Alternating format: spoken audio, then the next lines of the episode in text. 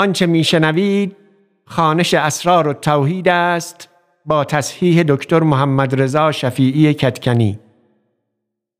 کتابخانه موقوفه فرهنگی ادب پاییز سال 1401 خورشیدی. در خانش این متن مواردی چون اعداد عربی نام بعضی کسان و جایها و بعضی موارد دیگر را که در دوران ابو سعید رایج بوده است و ما اینک به آن دسترسی نداریم به گونه ای خانده ایم که به گوش مخاطب امروز آشناتر است و موجب وقفه در درک متن و پیگیری روایت نمی شود. همچنین ترجمه آیات و عبارات عربی هر بخش را پس از پایان یافتن خانش آن بخش آورده ایم.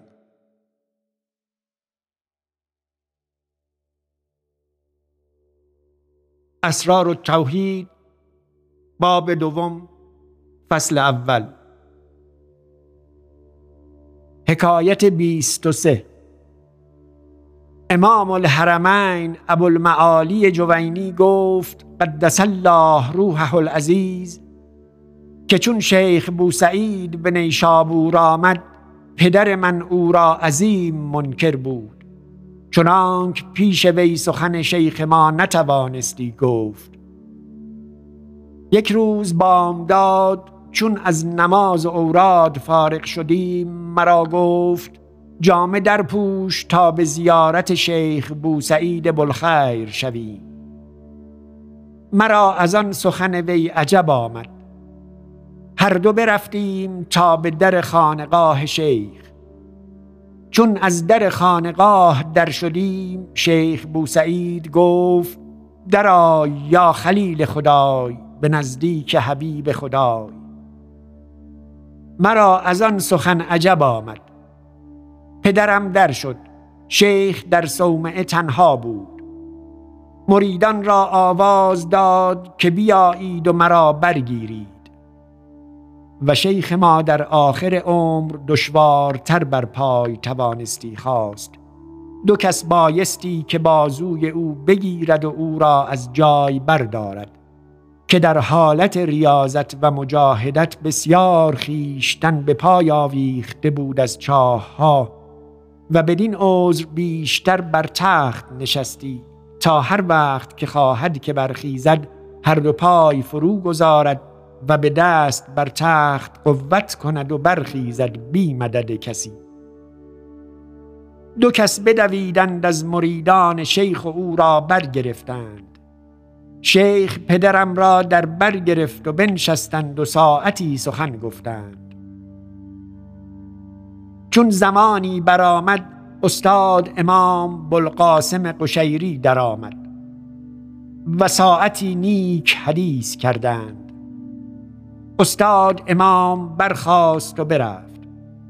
پدرم از پس پشت استاد امام بلقاسم در می نگریست.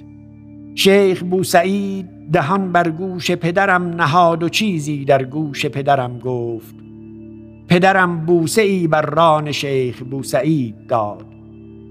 مرا از آن تعجب زیادت گشت. پس پدرم برخاست و ما بیرون آمدیم. چون با خانقاه رسیدیم از پدر سوال کردم که مرا امروز از این سهالت عجب آمد. یکی آنک تو شیخ بوسعید را چنان منکر بودی و امروز بامداد بی موجبی مرا فرمودی که برخیز تا به زیارت شیخ بوسعید شویم. و دوم چون نزدیک او رفتیم گفت درای ای خلیل خدای به نزدیک حبیب خدای. و سوم چون استاد بیرون شد تو از قفای استاد در می نگرستی. شیخ چیزی به گوش تو فرو گفت تو بوسه بر ران شیخ دادی. پدرم گفت بدانک من دوش به خواب دیدم که به موضعی عزیز و متبرک و جای نزه و خوش می گذشتم. شیخ بوسعید را دیدم که در آن موضع مجلس می گفت و خلایق بسیار نشسته. من از قایت انکاری که مرا از او در دل بود روی از آن موضع بگردانیدم. حاطفی آواز دادی که روی از کسی بمیگردانی که او به منزلت حبیب خدای است در زمین. چون این سخن بشنودم مرا غیرت بشریت دامن گرفت. با خود اندیشیدم که اگر او به منزلت حبیب خدای است آیا من به منزلت کی باشم؟ آواز آمد که تو به منزلت خلیل خدایی. من بیدار شدم. از آن انکار که در دل من بود با شیخ هیچ چیز نمانده بود. بلکه به عوض هر داوری هزار دوستی پدید آمده بود. و الف بین قلوبهم لو انفقت ما فی الارض جمیعا ما الفت بین قلوبهم ولكن الله الف بینهم. امروز تو را گفتم تا به زیارت او شویم چون در شدیم گفت درای ای خلیل خدای به نزدیک حبیب خدای. باز نمود که من به کرامت و فراست برانچ تو دوش به خواب دیده ای اطلاع دارم. چون استاد امام برخاست من بر اثر وی می نگرستم. بر خاطرم می گذشت که اگر شیخ درجه حبیب دارد و من درجه خلیل آیا درجه استاد امام چیست؟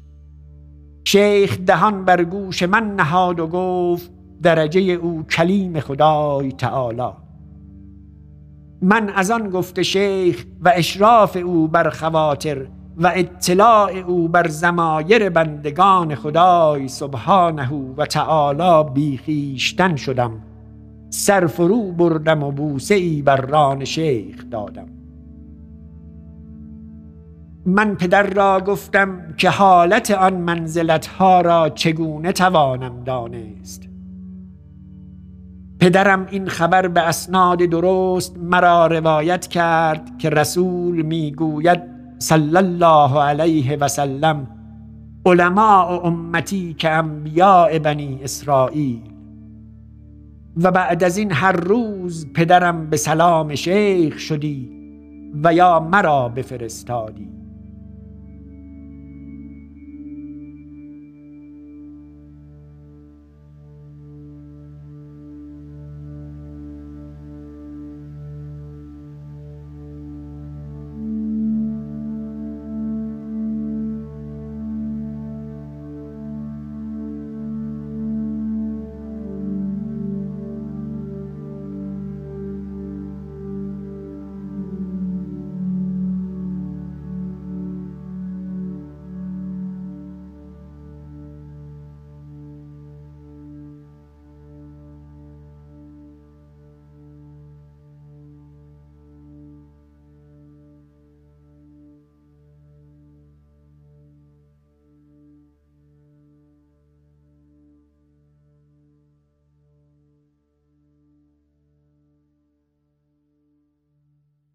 و الف بین قلوبهم لو انفقت ما فی الارض جمیعا ما الفت بین قلوبهم ولكن الله الف بینهم